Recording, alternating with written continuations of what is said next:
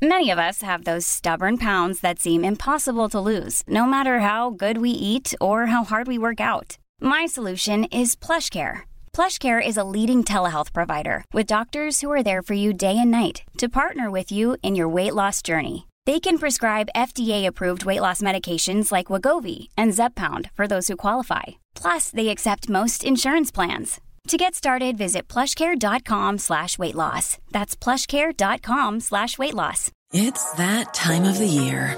Your vacation is coming up. You can already hear the beach waves, feel the warm breeze, relax, and think about work. You really, really want it all to work out while you're away. Monday.com gives you and the team that peace of mind. When all work is on one platform and everyone's in sync, things just flow wherever you are. Tap the banner to go to Monday.com.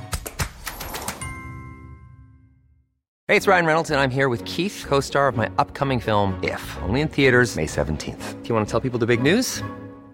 All right, I'll do it. Sign up now and you'll get unlimited for $15 a month in six months of Paramount Plus Essential Plan on us. Mintmobile.com slash switch. Upfront payment of $45 equivalent to $15 per month. Unlimited over 40 gigabytes per month. Face lower speeds. Videos at 480p. Active Mint customers by 531.24 get six months of Paramount Plus Essential Plan. Auto renews after six months. Offer ends May 31st, 2024. Separate Paramount Plus registration required. Terms and conditions apply if rated PG.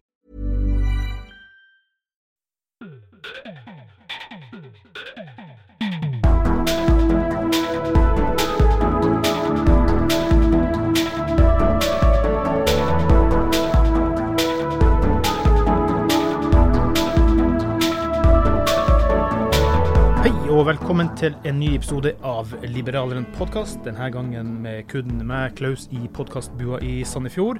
Men med meg på tråden så har jeg altså Jon Willoch. Hei på deg, Jon. Hei, hyggelig å treffe deg. Jo, takk det samme. Du er jo langt unna. Jeg har ikke helt skjønt deg. Hvor er det du egentlig bor for tiden? Du, jeg har bodd elleve år, eh, 11 år i Nassau, Bahamas. Jeg er av alle steder. Ja. Og eh, det er ikke verre enn at eh, jeg jobbet noen år i, i USA, og så, og så ble det tid til å flytte. Og, og da valgte vi noe annet enn å reise tilbake til Norge. Ja. Og det som er spennende, er jo det at eh, du har jo da Det ble litt skriverier her for noen måneder siden at du bl.a. hadde bidratt ganske mye penger til eh, liberalistene. Og det var noen som prøvde seg på en liten venstrefinte der om at kanskje ikke det var lovlig og alt det tullet der. Men du er, har jo stemmerett og alt sammen, og du har jo ja, vært en eller annen supporter for liberalistene i alle år. sånn at uh, heldigvis kom man ingen vei på den, og det er jo en fri verden for å kunne bidra med noen kroner til uh, ja, idealismen og politikken, tenker jeg da. Ja, da, Som nordmann så er man jo egentlig ganske privilegert. Man får lov til å stemme selv om man ikke bor i landet. Mm. Uh, dette er ikke gitt. En danske kan f.eks. ikke gjøre det samme. Så du skal ikke se bort fra at de ene reglene. Så kan ikke jeg gi noe mer penger, men da skal jeg sørge for at noen andre gjør barna f.eks. Ja, det er godt å høre. Jon, grunnen til at jeg også da ville ta en eh, prat med deg, det er fordi at du har jo da også stått bak dette null skatt-prosjektet. Skal komme tilbake litt til det, da. Men um, hva kan du si om din bakgrunn? Hvem er Jon Willoch, og på en måte hva er dine interesser som har gjort at skattepolitikk har blitt så viktig for deg, egentlig? Ja, vi har jo alle på en måte vår liberalistiske historie. da. Mm. Eh, hva er det som formet oss, hva er det som slo oss? Og det er mange varianter. Mm.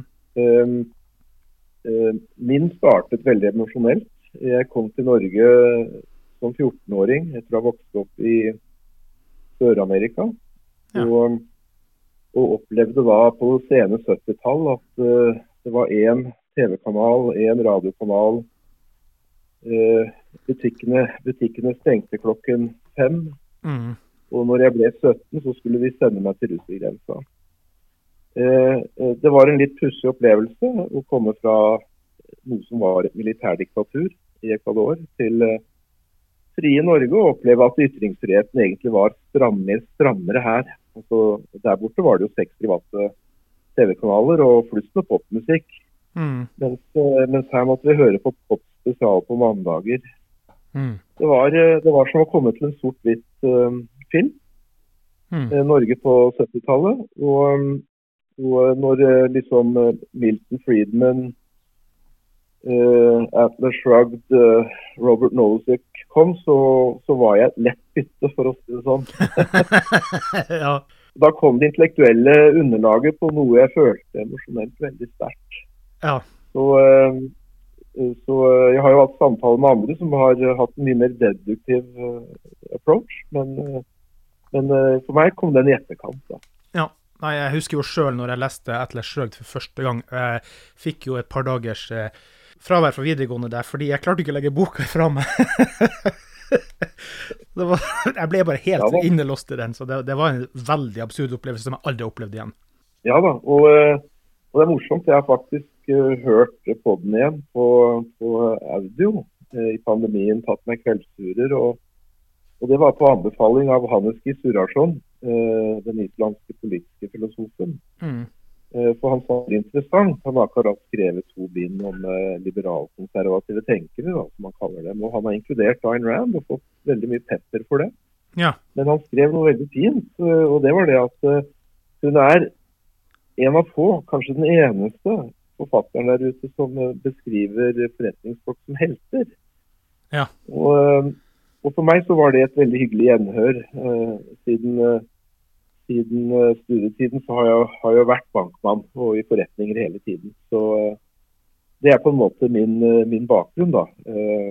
Har en, har en kompetanse innenfor å regne på disse tingene. Ja. Jeg er jo eh, verdiliberalist og er ikke spesielt supersterk på det økonomiske, så vi skal bevege oss litt inn på det, da. Men eh, Så din økonomiske interesse har ingenting med noe fellesskap med vår tidligere statsminister Kåre Willoch å gjøre, for jeg regner med at dere er en viss liten slekt der? Nei, ikke annet enn at uh, når jeg var ung sosialøkonomistudent, så, så visste jeg at han hadde vært uh, noen titalls år før meg. Mm. Uh, men ikke noe, mer, ikke noe mer enn det. Nei. Men la oss prøve å bevege oss inn på nullskattprosjektet ditt, for det er jo ganske spennende. spennende. Og hoveddelen i forslaget går vel ut på å fjerne inntektsskatten. Eh, og da skatt som i dag blir trukket fra lønn, skal da utbetales sammen med resten av lønna til ja, kan si arbeidstakere. Eh, og alle skattefradrag er vel planen å fjerne samtidig.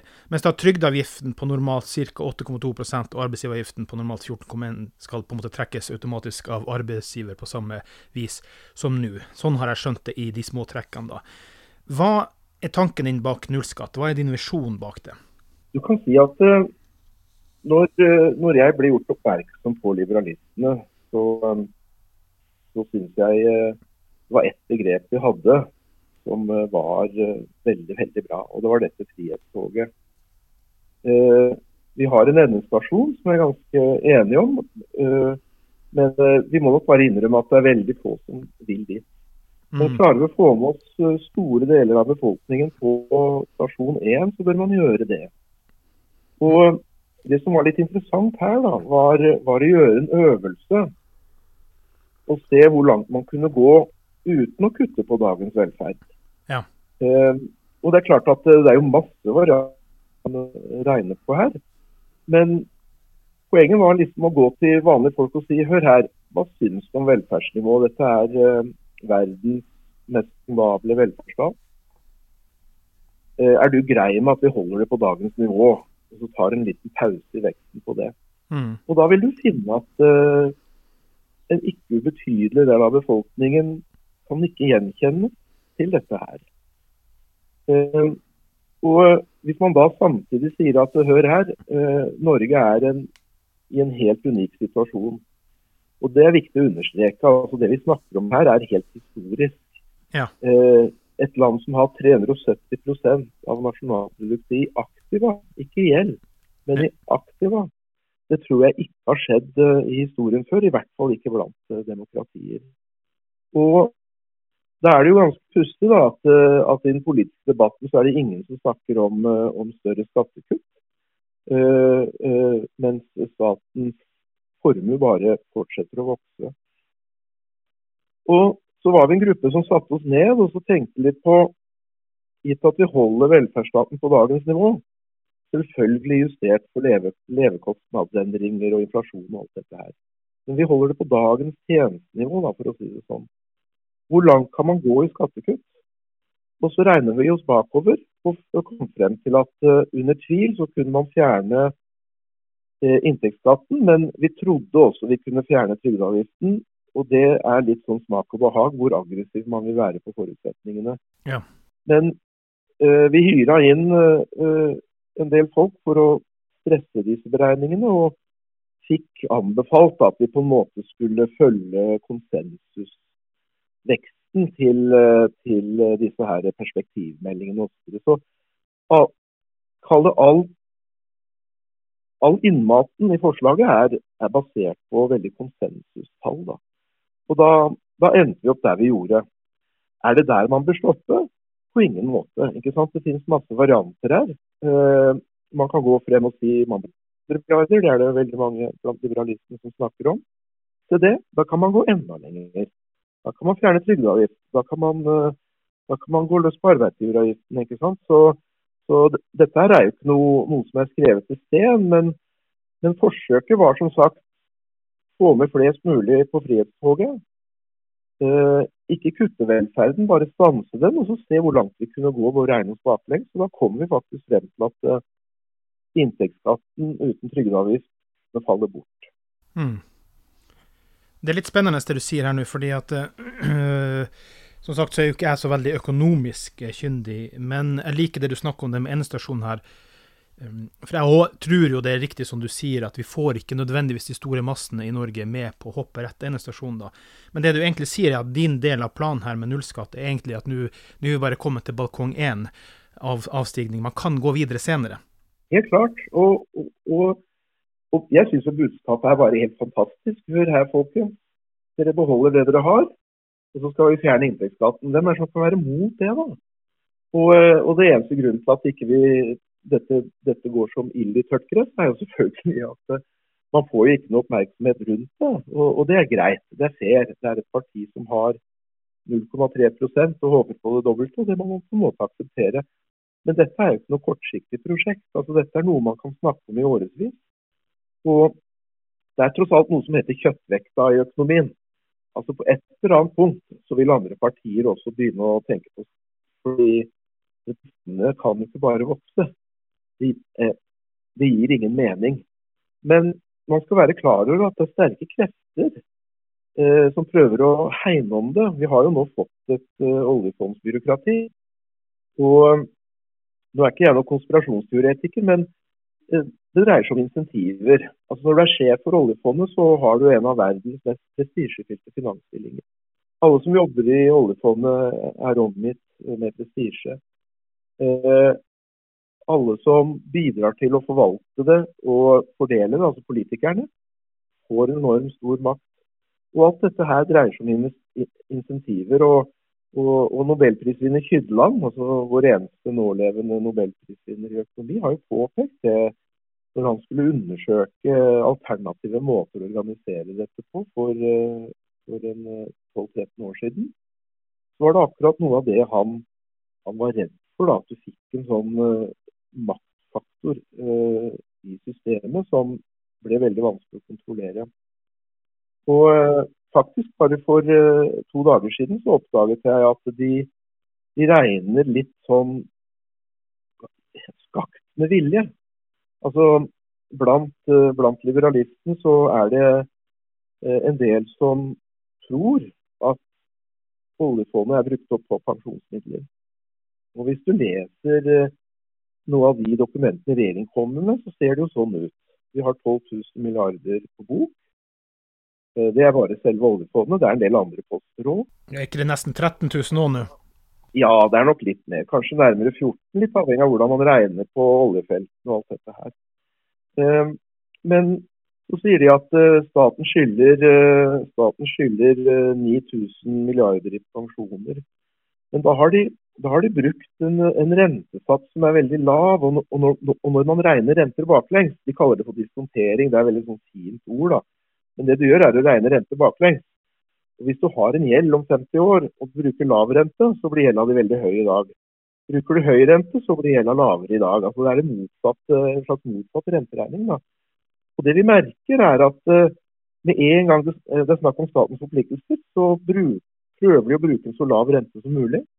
Med en gang de snakker om statens aktiva, f.eks. oljefeltene, så bruker de en så høy rente som mulig. Og Dette har vi nå faktisk fått skriftlig innrømmet fra Finansdepartementet. Og du vet, da, da, merker du virkelig at det er, eh, dette begynner å leve sitt eget liv. da. Eh, og, og, de er veldig opptatt av å kommunisere med politikerne at vi kan ikke bruke oljefondet fordi det er brukt på Vi må ha en handlingsregel og alt dette her. Og Dette har dessverre også en god del liberalister trodd på, men det er faktisk feil. altså. Ja, jeg må si det, altså, Jon, her, at um, altså, du er tidlig ute. Eh, og hvis jeg har skjønt det riktig, så har du på en måte fått den planen din også fagfellevurdert, hvis vi kan si det på den måten. Men det at du er så tidlig ute, og at perspektivmeldingen år etter år etter år viser at vi må begynne å gjøre noen ting etter hvert, så vil du jo ligge så tidlig ute at du etter hvert kan få flere andre partier med på vår plan på sikt, da, når de også begynner å åpne opp i, i, i realismen. Selling a little or a lot? Shopify helps you do your thing however you cha-ching. Shopify is the global commerce platform that helps you sell at every stage of your business. From the launch your online shop stage to the first real life store stage, all the way to the did we just hit a million orders stage. Shopify is there to help you grow. Shopify helps you turn browsers into buyers with the internet's best converting checkout. 36% better on average compared to other leading commerce platforms because businesses that grow grow with Shopify. Get a $1 per month trial period at shopify.com/work. shopify.com/work. When you're ready to pop the question, the last thing you want to do is second guess the ring. At bluenile.com, you can design a one-of-a-kind ring with the ease and convenience of shopping online. Choose your diamond and setting. When you find the one, you'll get it delivered right to your door. Go to Bluenile.com and use promo code LISTEN to get $50 off your purchase of $500 or more. That's code LISTEN at Bluenile.com for $50 off your purchase. Bluenile.com code LISTEN. Hey, I'm Ryan Reynolds. At Mint Mobile, we like to do the opposite of what Big Wireless does. They charge you a lot, we charge you a little. So naturally, when they announced they'd be raising their prices due to inflation, we decided to deflate our prices due to not hating you. That's right. We're cutting the price of Mint Unlimited from $30 a month to just $15 a month. Give it a try at mintmobile.com slash switch. $45 upfront for three months plus taxes and fees. Promote for new customers for limited time. Unlimited more than 40 gigabytes per month. Slows. Full terms at mintmobile.com. Hiring for your small business? If you're not looking for professionals on LinkedIn, you're looking in the wrong place. That's like looking for your car keys in a fish tank. LinkedIn helps you hire professionals you can't find anywhere else, even those who aren't actively searching for a new job but might be open to the perfect role. In a given month, over 70% of LinkedIn users don't even visit other leading job sites. So start looking in the right place. With LinkedIn, you can hire professionals like a professional. Post your free job on linkedin.com slash people today. Hey, it's Paige DeSorbo from Giggly Squad. High quality fashion without the price tag. Say hello to Quince. I'm snagging high-end essentials like cozy cashmere sweaters, sleek leather jackets, fine jewelry, and so much more. With Quince being 50 to 80% less than similar brands. And they partner with factories that prioritize safe, ethical, and responsible manufacturing. I love that. Luxury quality within reach. Go to quince.com slash style to get free shipping and 365-day returns on your next order. quince.com slash style.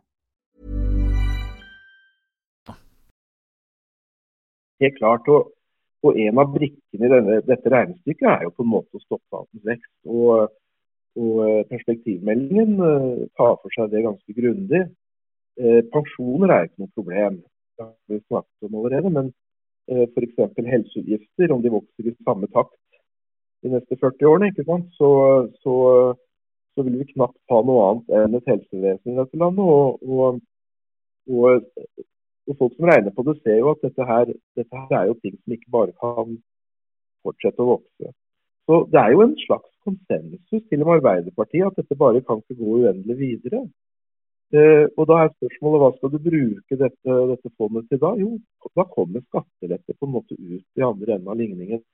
Så Den, den kjøpvekta den, den, den vil virke til slutt. Om det er liberalistene eller noen andre så, så, vil det komme til slutt. Men det er veldig moro hvis man kan gjøre det til sin sak og, og regne godt på det og være flink til det. Og, og, så er det jo et herlig budskap, da.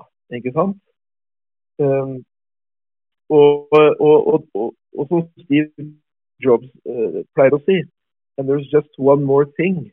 Og, det, dette har jeg lært av å bo i, i Bahamas, at uh, dette er et land uten inntektsskatt, men de har arbeidsgiveravgift. Og forslaget vårt er jo nettopp det samme. Og Da viser det seg at du trenger jo ikke ha noen skattemelding for uh, lønnstakere. Fordi, fordi, arbeidsgiveren ordner den, ordner den uh, nasjonale forsikringen, da, som det kalles der. Og, og, det er en sånn helt vanvittig bonus og er et frigjøringsprosjekt i seg selv. Det er klart at folk i min alder eh, legger nok mer vekt på det dagens unge som bare skriver ja på en SMS til myndighetene. Men det er klart at de, de av oss som er så gamle at vi husker at vi sto i bilkø nærmere midnatt ved rådhuset for å levere det vi kalte selvangivelsen. jeg husker det sjøl, ja. Ja. ja. ja. Så er dette et, eh, et, frigjøringsprosjekt i seg selv, det også. Da. Og, og, og, og siden du er verdiliberaler, så, så, så betyr dette mye rapporteringsplikten din er bortfalt. Ja. Eh, de, staten skal ikke vite hva du har i formue lenger. Vi kan faktisk begynne å få bankbokser tilbake i bankvesenet. Eh, det finnes jo ikke lenger. Nei. Så det er en del sånne ting, da. Ja, jeg minnes, jo, jeg minnes jo veldig godt den tida der jeg også eh, det å springe i siste liten og stå i køen for å få levert inn det. det er jo et tilbakelagt stadie. Ja. ja, det var vanskelig. Det var vanskelig å regne på. I dag så er jo alt regnet ut for deg, og så sier du bare ja. Så jeg skjønner jo det, at for ungdommen er ikke dette en veldig stor bonus, da, men eh, jeg tar med meg det jeg kan få, da. Eh, eh, ja, men Apropos, du nevner en liten ting. Jeg håper det er greit å falle innenfor og utafor litt ting. Men når det gjelder ungdom, da jeg savner jo veldig stort det med altså Jeg har jo noen som begynner å vokse opp nå. Jeg har en som er 21 år, og en som er 17 år. Men den er mangelen på forståelsen for økonomi Altså, vi lærer, eller dem lærer så mye rart i skolen, men jeg syns det er et, et, negativt mirakel at de ikke enda har fått økonomiske fag på skolen. Ungdomsskole og videregående burde uansett hatt det for å unngå å gå i økonomiske feller osv. Jeg forstår ikke hvorfor det ikke går den, går den veien. La dem lære litt om økonomi. Det, det var jeg ikke klar over. Men, øh, men øh, du har jo, du har jo helt rett. Altså, jeg har jo, uh, Mens barna gikk på skole, så har jeg starta med nyhetsklubber og sånn. Uh, som er tilknyttet skolen. Og, og det, er, det, er, veldig morsomt altså, å, å, å, lære ungdom om det. Og, og uh, heldigvis så er de blitt flinke til å spekulere i aksjer. Og kanskje det, det gjør at de blir, blir litt mer obs på dette her. Mm. Når det gjelder det med nullskatten, hva vil du si til det her med at, uh, som noen ville kunne bruke mot oss, at det sier at det blir kynisk og blir skadelig for trygd og helserettigheter? Det blir vel ikke tilfellet i hele tatt, med tanke på at man beholder både ja, trygde og, og, og, rettighetene i bunnen der? Ja, altså det, eh, det, det, store argumentet mot er på en måte Jo, men helseteknologien går jo videre. Skal du stoppe på dagens nivå, Eh, så selvfølgelig kan man si det, men eh, på et eller annet punkt så, så, må man liksom spørre seg selv hva staten skal ha ansvar for. Og selv i dag så er jo det en veldig stor debatt. Eh, vi ser jo i England f.eks. hvor de har nærmest laget en matematisk algoritme på hva staten vil spandere. De, de vil spandere 30 000 pund per kvalitetsleveår, som de kan forlenge livet ditt. Og det Er klart, er du et ungt menneske, så er de villige til å bruke millionbeløp. Men er du gammel, så, så klipper de snoren. Og Norge har også den mekanismen, men den er ikke uttalt. Og, og jeg husker det var en eh, forhenværende helsedirektør som, som, ønsket å uttale det, og fikk mye pepper. Og han satte beløpet på ikke 30 000 pund, da, som er ca. 300 000 kroner, men på det dobbelte. Norge har jo litt mer enn England. Men selv i dag er det jo en debatt om at staten ikke kan gjøre alt. Og, og, og, da sier jeg ja, hvorfor ikke bare stoppe nå, da? Og hvis du vil, hvis du vil videre, så får du gjøre det sjøl gjennom forsikringer. Ja, man må gjerne kalle det kynisk, men selv, selv blant tunge Arbeiderpartifolk så ser du at dette bare ikke kan gå i det uendelige. Det er ikke noen ende på helseutgifter. Nei. Og det, jeg ser det at det, det som blir feilaktig kritikk veldig ofte av liberalistene, det er det at ja, men dere er jo liksom USA-partiet som skal liksom ha system i USA. Uh, nei, jeg tenker Sveits, som har gode forsikringsordninger, og de som faller utenfor, blir dekka av staten, og fortsatt så er det enorme milliarder bespart. Og USA, det folk uh, ikke klarer, det er at USA bruker jo enormt mye statlige penger på helse, selv om de har et uh, system. Så, altså USA-systemet er bare et sammensurium, og det går ikke an å sammenligne hvilke tanker vi har rundt og det området på det som de har i USA, da. Ja, det tror jeg det er rett. I USA er det verste av alle verdener, det. Eh, jeg tror eh, når man bruker Sveits og Singapore som sammenligningsgrunnlag, tror jeg man gjør noe klokt. Absolutt. Og hva tenker du i forhold til det her med liberalisme og, eh, og levestandard? Du hadde noen tanke om det. Vil folk bli mer opptatt av frihet hvis de blir rikere eller ikke? Og rikere av det her blir de jo, i realiteten. Ikke sant? Og, og der igjen er Norge et sånt interessant eksperiment. da. Eh, eh, men valget nå tyder jo på at selv om man blir rikere, så er man fortsatt opptatt av forskjeller. Det er veldig interessant. Og, eh, og jeg spør meg selv eh, eh, liksom, hva, hva, er liberalismens fremtid? La, la, oss være litt realistiske her, da. Altså, ta USA, så, har liberalistene fått mellom 1 til 3% og De har holdt på, de har holdt på i 50 år nå, ikke sant. Eh, hvorfor kommer man ikke videre? Nei, altså topartisystemet i USA kan man jo skylde på. Eh, du har eksempler her og der. Noen påpeker disse som nå er på 6% i New Zealand, som et liberalistisk parti. Det er nok ganske delvis sant, i hvert fall. Det er nok litt populisme der, litt Frp. Men, men eh, så, så, jeg sier ikke at det ikke er noe håp, men, men jeg, jeg, er veldig interessert i den sammenhengen da, med, med levestandard og frihet. Fordi eh, etter hvert som levestandard blir høyere og høyere, så selv de, selv de som har minst, har veldig mye. Eh, da, ha, da har på en måte venstresiden bare misunnelsen igjen å argumentere for. Altså, ja. eh, eh, tidligere kunne de argumentere med medmenneskelighet. Eh, og, og, og, og, det er helt riktig. Det er noen som ikke klarer seg. Hvordan skal vi ha et system for å hegne om den? Men når det allerede er løst, og man allikevel klager fordi det er forskjeller, ja da, da gjenstår bare misunnelsen. Så akkurat det gjør meg litt optimistisk at på et eller annet punkt så har de bare det igjen. Men uh, let's face it, altså Norge har fått en utrolig velstand, og fortsatt så har på en måte forskjeller uh, blitt et uh, relativt stort tema. Altså. Ja. Så, så, da kan man bli litt pessimist, ikke sant. Mm. Men, men, så er det andre, altså dette er et veldig interessant fenomen. det er andre sider av denne krystallkula. Man, man, kan på en måte sitte fra forskjellige vinkler. Uh, en annen vinkel. altså Istedenfor å snakke om inntektsforskjeller, så er det å snakke om konsumlikhet. Det, det syns jeg er et veldig artig begrep. Fordi, fordi uh, vi har aldri hatt så mye konsumlikhet som vi har i dag. La meg gi deg et eksempel. Uh, jeg hadde en vaskehjelp uh, der jeg bor, fra Jamaica, som var den som lærte meg å bruke WhatsApp. Hun, ja. fikk det mye før, hun fikk det mye før meg. Og Da satt jeg og gjorde meg en tanke. Her står hun og har helt de samme kommunikasjonsmidlene som jeg har. Det er ingen forskjell. Eh, hun, hun, reiser hvert eneste år, besøker familien i Jamaica.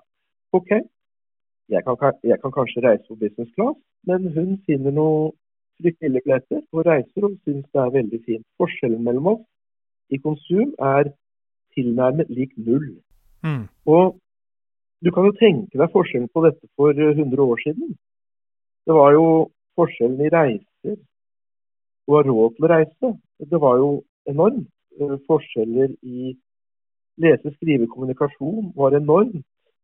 Og på tross av at eh, vi har inntektsforskjeller i dag, så er konsumforskjellene veldig, veldig veldig små. Da. Og det, det er en sånn spore til optimisme at kanskje denne misunnelsen som eh, er der som en drivkraft, vil avta litt da, etter hvert som, eh, etter, etter hvert som uh, folk konsumerer på veldig høyt nivå. Og da er det ikke så farlig om han, han rikingen kan kjøre privatfly, mens jeg må sitte i Norwegian. Liksom. Nei, nei. Jeg, fikk, jeg, fikk, Hans Rosling sin bok 'Factfulness' her bare for noen dager siden. Jeg ligger litt bakpå, men jeg har jo alltid 40-50 bøker i, i, vente. Og, og, ja. og, dessverre så gikk jo Rosling bort litt for tidlig. Men han var jo mannen med grafen og reiste rundt og viste nettopp det du eh, peker til. Altså, ta mobiltelefon, sant. I Afrika, Afrika til og med der, helt enormt utbredt. sant. Altså, vaskemaskin, alt det her, det kommer etter. Og det er som du sier, altså, konsumlikheten, altså, den blir nærmere og nærmere. Mens vi blir servert et um, et endeliksbilde i media hver dag eh, av sosialistene, fordi de eh, har sitt nullsumspill. At hvis du blir rik, så må en i Afrika bli fattigere. Altså, Det er så mye feil budskap de får lov å variere på. Det, det syns jeg er veldig provoserende. Men realiteten er at veldig mye har gått fremover, og mye mer likt. Til og med fattige blir mye rikere. Ja, det er klart at, eh, at sosialistene lever jo av denne historien. Så, så vil jo ikke slutte med den. Eh, uh, og fortsatt så er det jo altså Norge har en veldig unik situasjon. Jeg har liksom et sånt håp da, om at det vil bidra bitte lite grann til at, eh, til at uh, liberalister som organiserer seg intelligent, som jeg syns liberalistene gjør her, uh, kan faktisk få et innpass mer enn en land sliter jeg, jeg fulgte jo denne altså Blant liberalister så har vi en tendens til å svartmale velferdsstaten. Og det er for så vidt greit. Det er en del velferdsstater i Europa bl.a. Som, som ikke er bærekraftige. Og, og jeg så selv Hellas nært hold som, som investor. da. Hvordan, hvordan istedenfor nesten 400% i aktiva som Norge, så hadde de 200 i gjeld. Og så kunne de ikke betale den lenger. Og, og pensjonskassene var jo investert i statsgjeld, og plutselig så så var pensjonen nesten halvert. Altså, du kan tenke deg å ha vært en, en, en, gresk byråkrat som har jobbet f.eks. i byplanlegging et helt liv, og så står det på et papir at når du blir pensjonist, så skal du få X. Mens det du faktisk får, er X delt på to. Og det er klart at Da kan man bruke ordet bortimot kollaps. Altså, fordi Som pensjonist da, så går du fra et liv hvor du tror du har litt å gå på, kanskje du kan reise litt og kose deg, til et liv hvor du bare klarer å varme opp huset og spise mat. ikke sant? Eh, og så eh, Den liberalistiske kritikken av det systemet har absolutt noe for seg. Men det, men, men det er veldig vanskelig for liberalister å vri hodet til Norges situasjon, som ikke er der. Ja. Ikke sant? Jeg skrev akkurat en artikkel om dette liberale, at denne velferdsstaten her, den kommer ikke til å kollapse. Og da fikk jeg kritikk om at jo, det ville den. Og jeg aner ikke hvordan det matematisk er mulig. Fordi våre sosialdemokrater de er langsiktige, de er rasjonelle. Og, og, og, og, de sitter nå på et utrolig fond da, som jeg kaller for Frihetsfondet. Så vi må på en måte vri hodet fullstendig som, som nordmenn. En, en, italiensk og norsk liberalist har helt forskjellige realiteter. Ja. Da må vi på en måte ha forskjellige strategier også. Vi kan ikke løpe rundt og rope om at verden går til helvete. For den, for den gjør ikke det. Eh, mens hadde jeg, vært, hadde jeg vært italiensk liberalist, så hadde jeg vært tilbøyelig til, til, å løpe rundt og rope det. Og si at nå må vi ikke bli som Hellas. ikke sant? Men da kommer vi til det som jeg syns er også litt trist, da. Eh, som ikke gjør, meg, ikke gjør, meg, veldig optimistisk på mellomlang sikt. Det er at eh, når Hellas ramla sammen, så var det ikke liberalist marxistene som kom gående i, i, i sin rustning. Det var eh, marxistene som tok over regjeringen. Ja. Og, eh, og, og Gyldent Dagry, som er nærmest en voldelig neonazistisk parti, ja, det er skummelt. Eh, ble tredje største parti. Og Det er det som er så deprimerende, at disse, disse velferdsstatene som ikke er bærekraftige, det lover ikke godt for liberalisten. Det er helt andre krefter som vil, vil komme og, og, og, Jeg vil ikke si rydde opp, det er feil ord. Men det blir helt andre krefter folk henvender seg til ja. uh, når, når, dette skjer. da. Ja, og Det, det syns jeg er veldig skummelt. Det jeg synes er veldig skummelt med det her, da, det er jo det, for du ser det jo i Sverige med Sverigedemokraterna. Du ser demokratene i Norge som begynner å dominere her. Og det er jo proteksjonismen, og det er jo det den veien den går. da. Og Du nevnte Milton Friedman i, i sted som en av mine store helter. Og jeg tenker f.eks. det med å løse fattigdom da, eh, frem uten å få frem sånne ekstreme proteksjonistiske krefter. Det er jo det helt motsatte. Det er jo nettopp frihandel. Altså, jeg syns liberalistene skulle vært litt flinkere å si, for at man sier at ja, vi vil ikke ha eh, vi vil ikke ha bistand til Afrika osv., men man burde være flinkere å si at det er fordi vi skal ha frihandel. Og frihandel frigjør, og det skaper velstand, og det skaper rikdom. Men hvis vi får det proteksjonistsystemet rundt alt her, så vokser bare sånne her mørkebrune krefter frem. og Jeg syns det er utrolig skummel utvikling. Også i Norge, når demokratene driver og lukter på å få inn en eh, representant. Riktignok Vidar Kleppe, som en lokalt kjent mann, eh, ser den. Men poenget er proteksjonisme, proteksjonisme, proteksjonisme. Og det ligger så veldig tett opp mot de brune, mørke tankene. Og det, jeg, jeg vil også, som du, advare sterkt mot den utviklinga. Den er meget, meget skummel. Ja da, og, og jeg syns jeg syns det jeg har sett av Per Sandbergs eksponering i media, så er han veldig flink til å understreke dette med frihandel. At vi er en liten, åpen økonomi og mer avhengig enn det enn de aller fleste nasjoner. Eh, det er lett å være proteksjonist i USA. Det er en selvgående økonomi.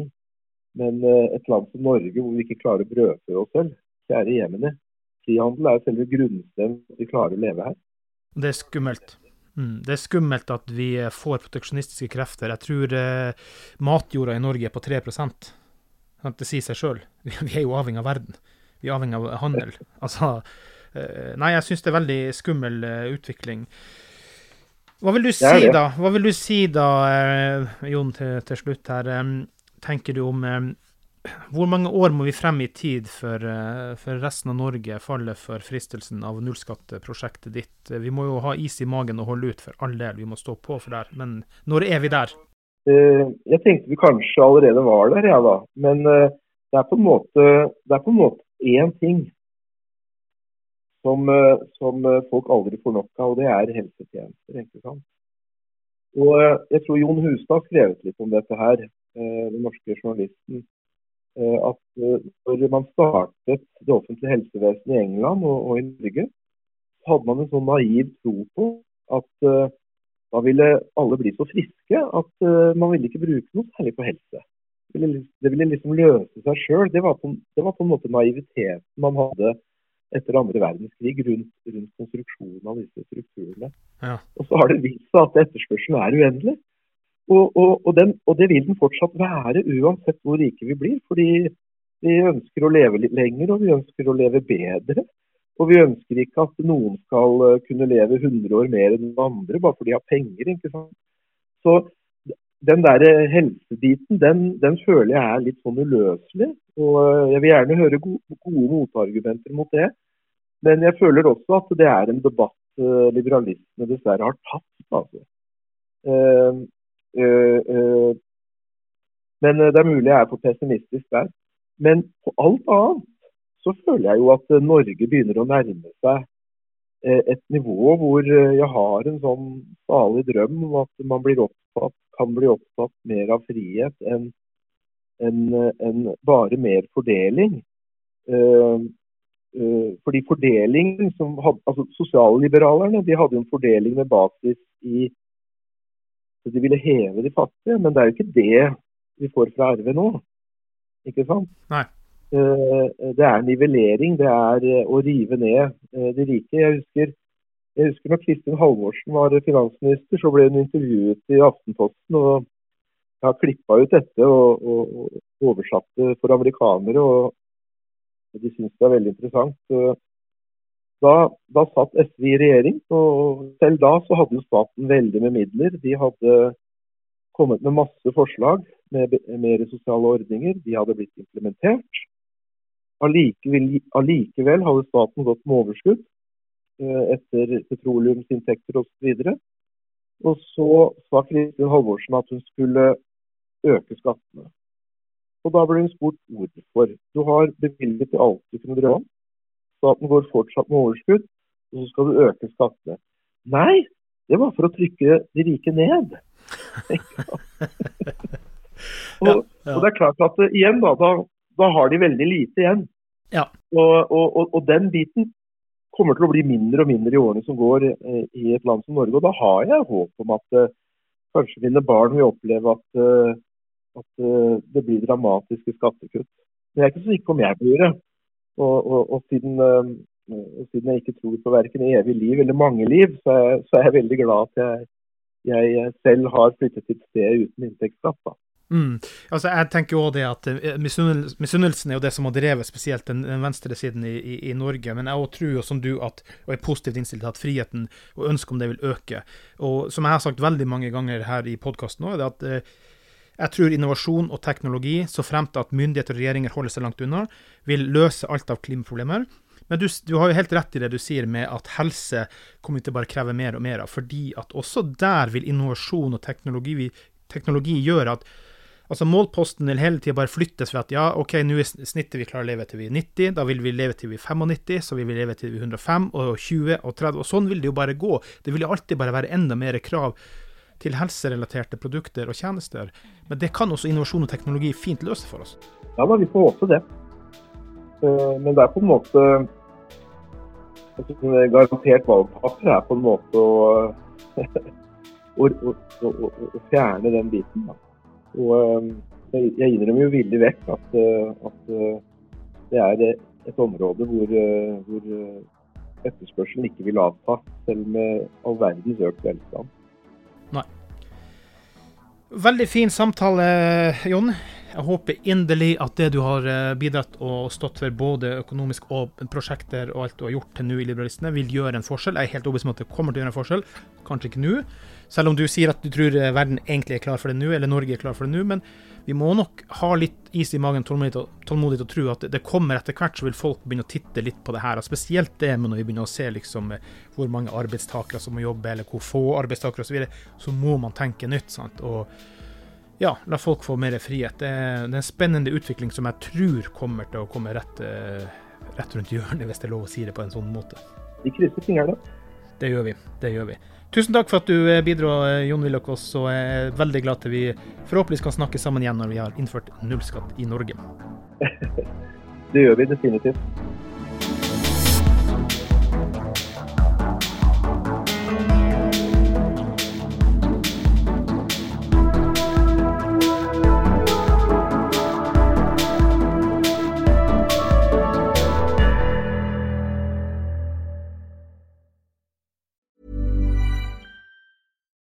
Hi, I'm Daniel, founder of Pretty Litter. Cats and cat owners deserve better than any old fashioned litter. That's why I teamed up with scientists and veterinarians to create Pretty Litter. Its innovative crystal formula has superior odor control and weighs up to 80% less than clay litter. Pretty Litter even monitors health by changing colors to help detect early signs of potential illness. It's the world's smartest kitty litter.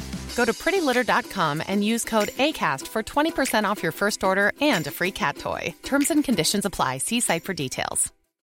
When you need mealtime inspiration, it's worth shopping Kroger, where you'll find over 30,000 mouth-watering choices that excite your inner foodie. And no matter what tasty choice you make, you'll enjoy our everyday low prices, plus extra ways to save, like digital coupons worth over $600 each week. You can also save up to $1 off per gallon at the pump with fuel points. More savings and more inspiring flavors make shopping Kroger worth it every time. Kroger, fresh for everyone. Fuel restrictions apply.